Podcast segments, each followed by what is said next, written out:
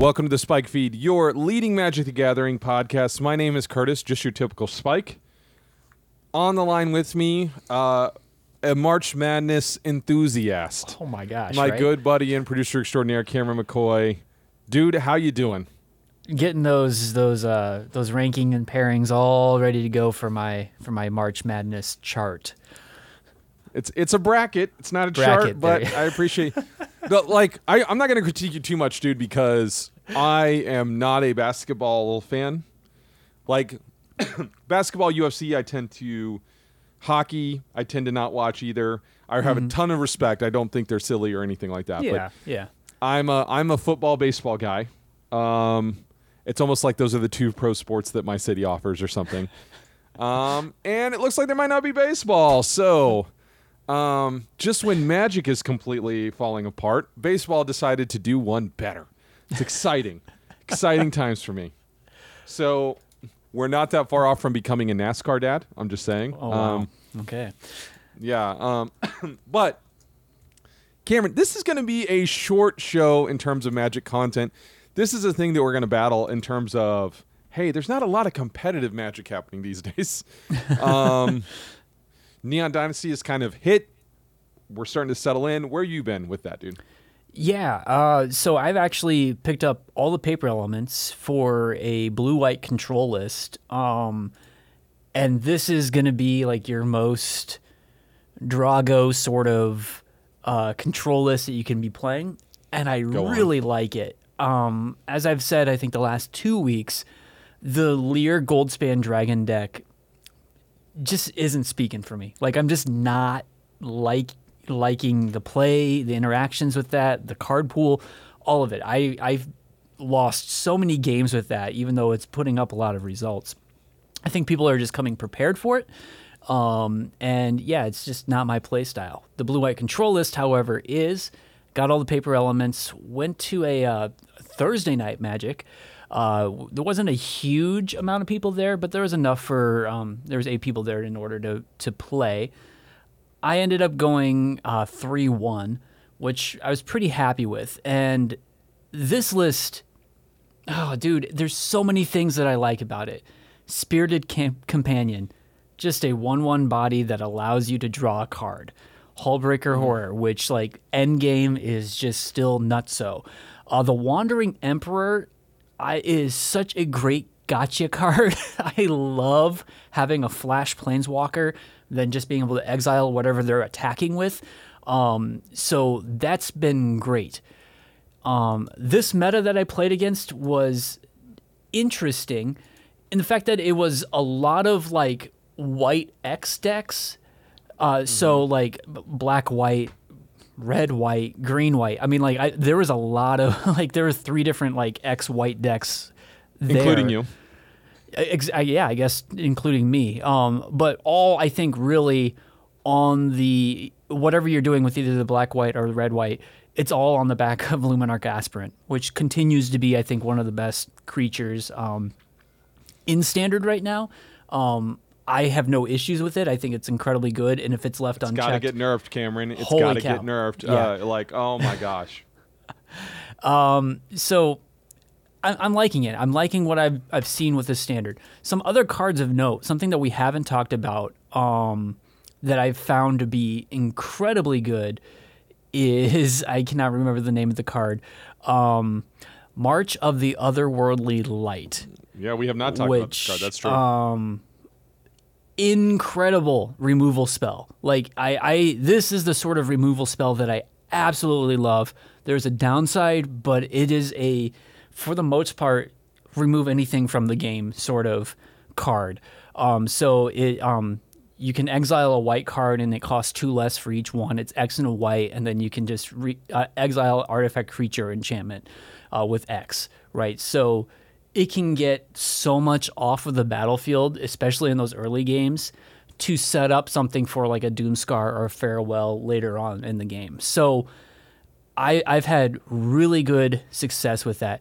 The only thing that I would say that this deck is kind of just not great with is against like other planeswalker decks. I've um like that's where I feel like I just don't have like a lot of great Um, unless I'm unless I'm doing like a disdainful stroke or something like that, I just don't have a lot of great ways to interact with that. But otherwise, dude, you know, turn eight, Hullbreaker horror, and like I'm bouncing things back to their hand, and away we go. It's great.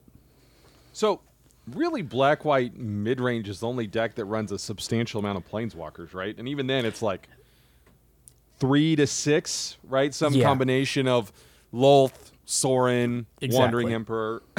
so, I, I, dude, I've been playing this standard a lot, and I kind of, like I said, it bums me out that this standard is pretty dang good with a lot of balance and a lot of good play pa- patterns, and it's kind of just not talked about. Now, we saw and I shared with you some we'll say I, I haven't like sourced past this, but like a lot more people are playing standard than alchemy. Um what the number that I think was in the thing was over 250,000 games of standard and 19,000 games of alchemy. Um, so maybe more people are playing it than are talking about it. It's just because there's not a large tournament presence for it. We don't get the articles and get the content about it and all that. But I think there's a lot to say and a lot to tune. Um, I will say that you know the Naya enchantments deck last week. I think I'd never played against it. Well, that changed this week. Yeah. see that thing all the time, and I do not like that. I've never liked that kind of deck in a standard because there was one in the um, Theros block standard. I don't know if you remember where it was like pile a bunch of enchantments or protection effects on a guy, and um, i- Infect tends to play the same way. And the thing that I don't like about it, especially within the context of standard, is it can make mid-range decks a little ineffective because there's these glass cannon decks that sometimes have invasion, uh, or I should say of Asian, and they just like go around you, and then it didn't matter that you had this huge onboard presence, right? Um, that being said, those decks also tend to struggle against control, and I've been playing almost exclusively Hinata control and doing just fine. Yes, sometimes they get me, they go off. I only have one out, and they have the snakeskin veil or whatever. That does happen, of course. But then there's other times where, you know, they're also running kind of lean on mana, and they get stuck on two or three mana, and literally I just blow up stuff on my turn, so their protection effects don't pump it, and then it's just like, well, there was that. So it's one of those that, that when the deck goes, it really goes. Um, but dude, I, I like you, I have not loved the Lear version of those decks. Mm-hmm. I played the Goldspan Dragon Hinata version, and then I also mess around a lot. We talked about unexpected windfall, but like, uh, Valorous Stance especially has been like I found been really ineffective. Yeah. Like a lot of decks have it as a one or two of, and usually I don't need to protect protect my Hinata when I have it down. And like you, I play against a lot of white or white red decks, and the Valor stance, I don't have the ability to like protect my own Hinata, and I none of their creatures are big enough to you know hit with this thing. And I'm like, I would always rather have an Abrade or a Burning Hands or whatever. So um, the the weird card that is like steadily just gotten better and better because of how the meta has laid out is Spikefield Hazard yet again. Um, there are so many like especially against this Naya Enchantment deck, they go to just go for it, and you're like, oh, Spikefield Hazard or double Spikefield Hazard, and even if it's a two for 2 it's mm-hmm. completely worth it and really gets them off tempo, you know. but yeah, I've been, I've been playing entirely Jeskai. I've seen both the blue white and the Esper control, and I just haven't touched him yet. And I do want to play the Naya enchantments deck just to get a feel for it. interesting. Yeah. but it costs a million wild cards that I don't have. Mm. Right? Actually, that's not true. There's a lot of uncommons, but still, whenever we're talking like, hey, you need 12 more wild cards, it's like, well, that ain't happening, right? I just have run. I, I would say since I've really cut back on spending money on Arena, the thing that has happened is I just don't build all the decks. Yep. I end up just kind of staying in a lane and staying there, right? Um, Which I don't know if that's good or bad, right? I mean, because I felt the same way. I mean, obviously, for a Magic podcast, it's great to have additional content, but for like just the health of getting reps in and playing, I don't know which way is better. I, I've been struggling with that as well. Yeah, and I would say that it's probably better to play everything, but I just don't know if we're not talking about preparing for a tournament. then I don't know that I'm worried about playing a gauntlet of decks. Yeah. You know, and and like this is this is the thing that they struggled with while in the process of gutting competitive play is the the raison d'etre of like playing competitive magic just kind of evaporates until you're just like like basically like you and I it's just inertia. It's like this is literally what I've been doing for 10 years and it helps me kind of mentally and stay on top of things. But you've turned what was once a social gathering, competitive, like thing, hobby, like lifestyle, into what amounts to now my daily Sudoku puzzle. Right, and that's a little bit of a bummer, you know. Um, Sudoku guys was like Wordle before Wordle. If you're, if you're struggling with that, right? Um, well, here's the thing, Cameron. News-wise, there's not a lot. There are these watches, right?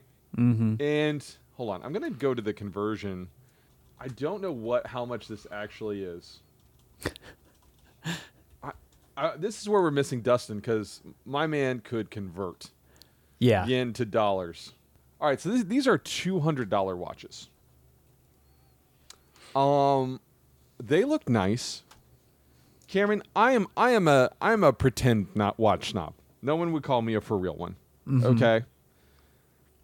I, I I've gotten to the point where we'll say I like a good timepiece. Okay. Mm-hmm. Um, man, I don't know about these. Yeah, I mean, you know, if it was built by Rolex, we might be having a different conversation, right? Uh, Well, it doesn't say that they're well. Well, maybe it does. I, I'm not. I can't read the kanji, but if they're quartz, I it's hard. It's hard, hard, hard. So first of all, if you like the look of these, go for it. What's Yeah. wonderful about watches? It's very subjective, and there's not necessarily a correct answer.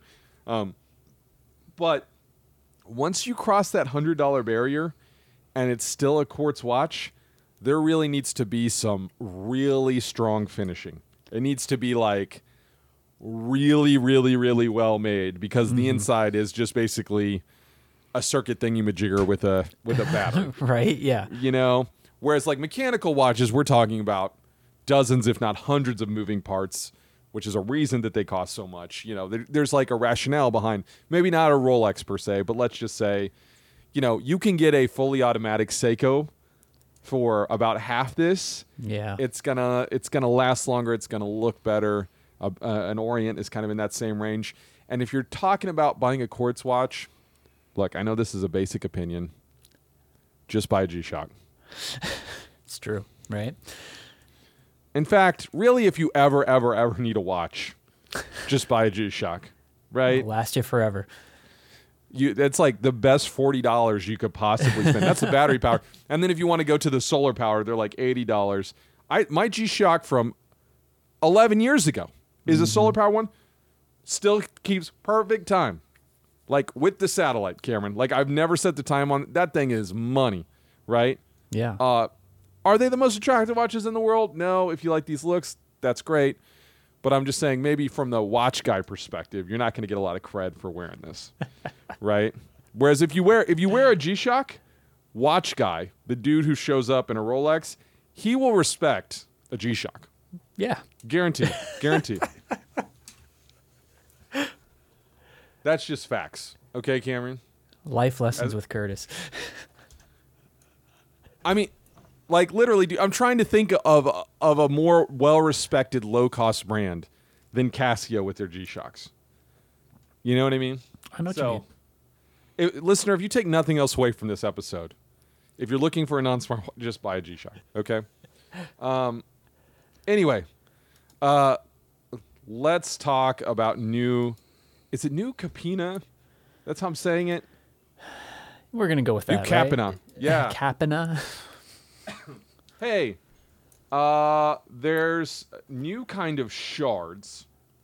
So just like um, Strixhaven had like Silverquill instead of Orzhov or whatever, we're redefining some of the shards, which eh, okay. Um, and we're getting new triomes, which are, I mean, very very good, nearly busted lands. And uh, like literally, I don't know if I mean I shouldn't say busted. In standard, they're about as good as a land could possibly be in standard. Absolutely right. Yeah. Um, what's your takes, dude? Yeah, I mean, it's great to see that they've been rounded out. Like, I like that we're having a smaller window for that to happen. It's not going to be eight years between triomes, you know? So I do like that. Uh, am I actually looking forward to playing these again in standard? Yeah, not so much. I feel like they really do kind of encourage some of these like absurd decks with no restrictions whatsoever, um, which you know can be kind of problematic. Um, and because it's such a small window, I just feel like we just had triomes. I and like the mana cycle right now is so dang good in standard. I actually I, I genuinely love it. Um, it's going to be hard to go back to like oh now we got triomes again. Yeah, and it's the hope is that standard is designed in such a way where these fit like the shards of Alara lands did, where hey, I'm playing these three colors, this fits it. But the problem with these has been because it's a cycling thing. Um, even if you're playing two of these colors, like the Rogues deck played three of those because it was a dual land that came into play tapped, yeah, but you could cycle it. And so you kind of always ended up playing these, right? Even if it was like one color extra. And I didn't love that about him. And but you, who knows how much of this is post traumatic stress from Right. I mean, some really rough standards. Perhaps the roughest standards, right? yeah. Uh, I remember in quarantine, you know, dropping whatever a hundred bucks on the, what was the one with the companions? Ikoria. Oh, yeah. Uh, Ikoria packs, and then getting these and I putting together the, the Yorion Agent of Treachery deck, and really questioning how much fun I was having with Magic the Gathering. You're winning, but is that enough? Yeah, but you know, the first time you took like somebody th- somebody's third land with an agent of hmm. treachery, you, you know, the the Indiana Jones over your shoulder. You know, you want to get nasty. Let's get nasty. that's that's kind of yeah. that's kind of where we were. Oh, yeah. Um. Anyway, so Cameron, let's get out of this. thing. I there's like I said, there's not a ton of magic to talk about today. I do want to cover uh the Batman with you. Okay. Mm-hmm. I'm gonna go see it in like literally an hour. oh, So okay. let's get out of segment, come back and talk about it.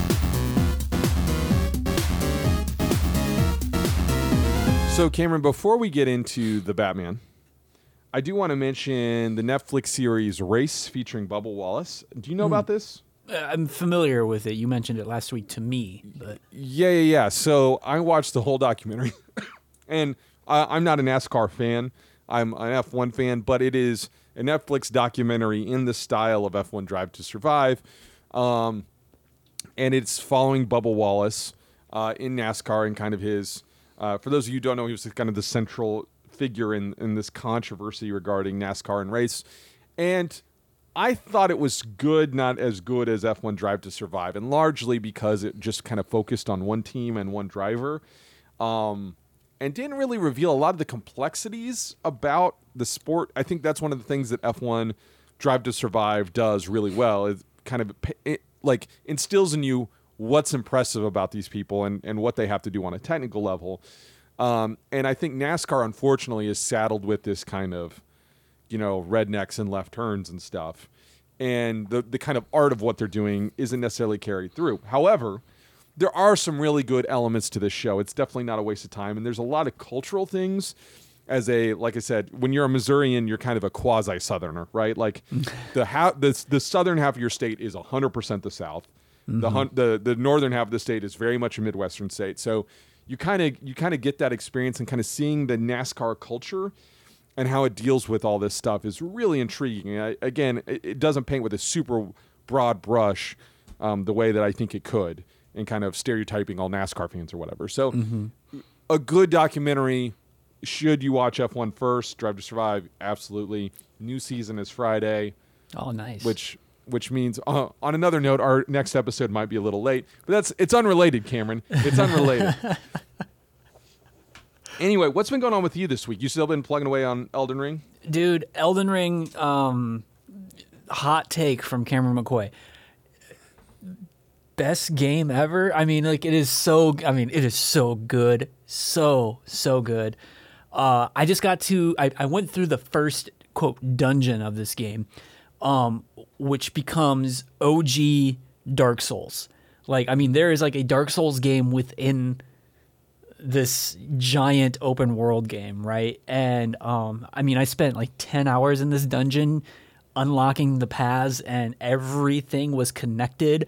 Um, you know, there's multiple bosses within it. It was um, an incredible experience, and I, I was my mind was blown that this was in this other game essentially. Uh, incredible, absolutely incredible.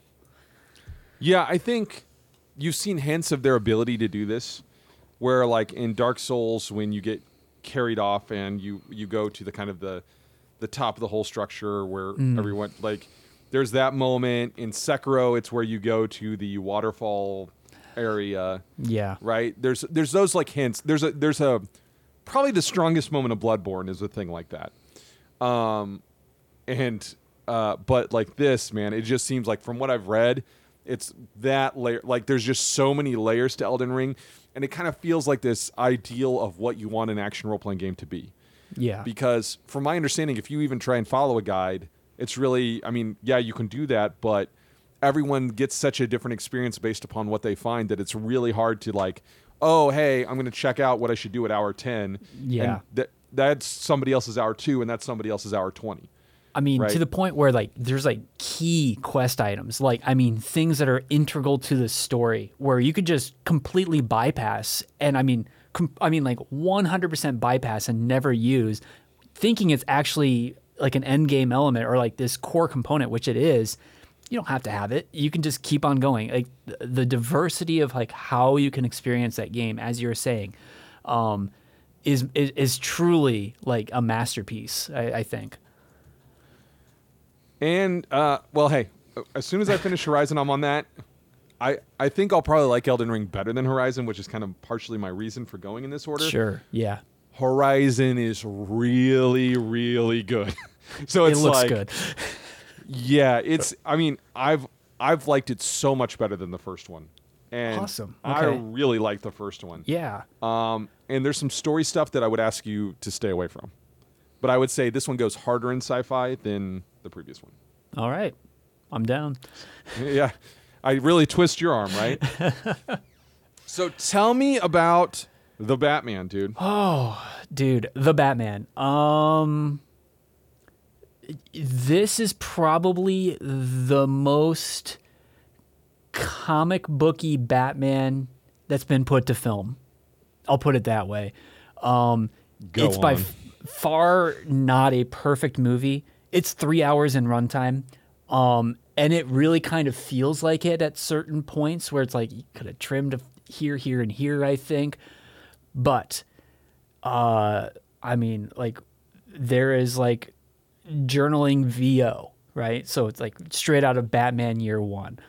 It's dealing with like a Halloween element that has like that long Halloween um element, you know.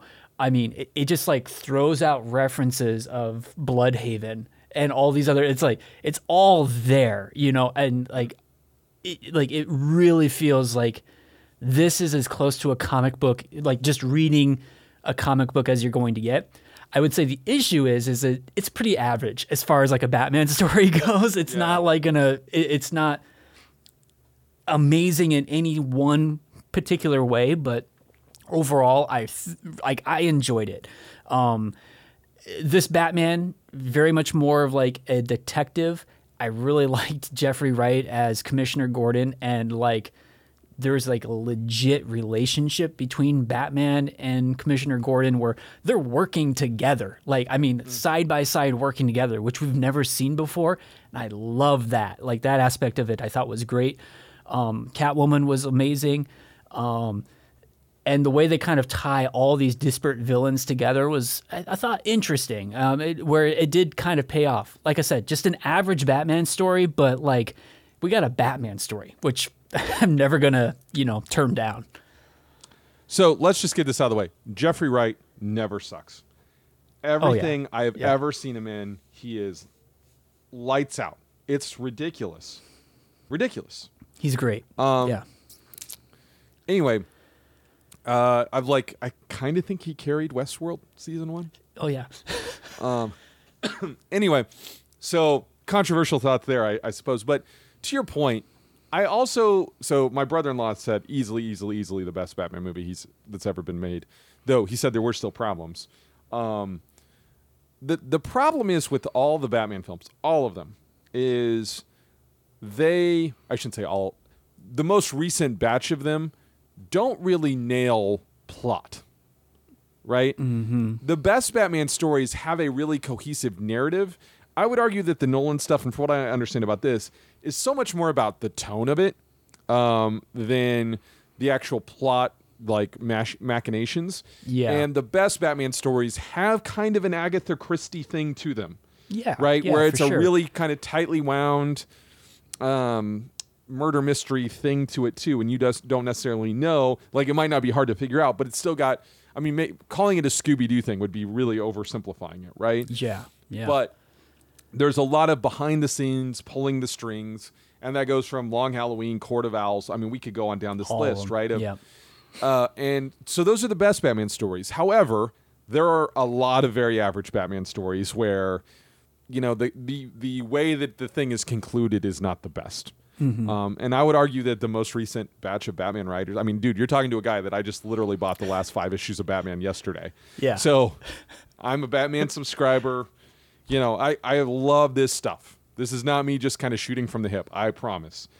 Um, but the strength in Batman, I think, is um, the way that which you can interpret the villains, and specifically, I know a lot of people have had trouble with the Riddler. What I want to know from you is. Is this is this people that like expected the Riddler to be silly and don't like the whole serial killer vibe? Like, did you have a problem with how the Riddler was portrayed? No, and honestly, like kind of like that trajectory and like w- what his end game is might be a little convoluted, but it is the Riddler, and that's kind of the point. You know, I mean, he is a genius, right?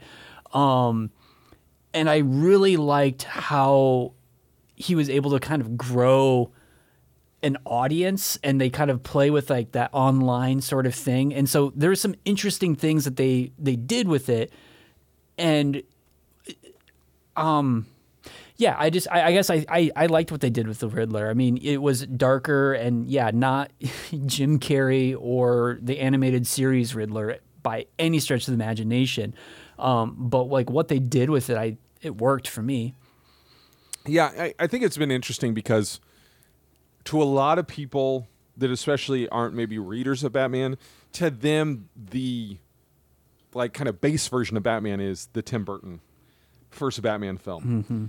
And that is such a it's a dark version on the old 60s TV show and like super duper disconnected from like the actual you know Batman comic books that it, it- it's weird to hear people say these things about like oh you know Batman's gotten so dark blah blah and it's kind of like dude like I mean I'm almost 40 the first comic book trade I ever bought was Batman a lonely place of dying. And it was about the Joker like the aftermath of the Joker killing Robin and trying to find the psychological will to get a new partner like I mean, I read that in like 1988. yeah, so we've been here for like a long time. So I think the idea that that maybe, and maybe it's because these other superhero movies occasionally have dabbled in other like uh, grittiness. That Yeah. somehow that like, it's kind of like accusing Green Day of being too pop punk. You know what I mean? like that's kind of the point That's kind of what they are. That's kind of what Batman is. yeah Right. yeah yeah for sure And and it's more of a problem when you're making Superman be that. yes or Flash be that, or Aquaman be a weird surfer bro in that. you know, just as examples off the top of my head. Um, but yeah, dude, I I'm I'm stoked to see it. Like basically, I I'm exclusively seeing it by myself. Like my wife has said, like I'm just gonna watch the kids, get out of here because I've had Go. like kind of Yeah. a stressful week, and I'm just gonna go to my local cheap movie theater. And watch it here in about like you know 45 minutes, so pretty pumped, awesome man. dude good good Um, Anyway, and then you will get like a lot of text from me. I I, need, I want to know the immediate reaction because I'd be curious uh, how much you hate her, how much you love it. There's no Oh. in between. Expect a novella. All right, man. If someone would like to get a hold of you and give you their Batman rankings that may or may not include George Clooney, where could they find you? It's all on Twitter at Cameron underscore McCoy. I am at Curtis Now. Our official show feed is at Spike Feed MTG. We will check you guys next week.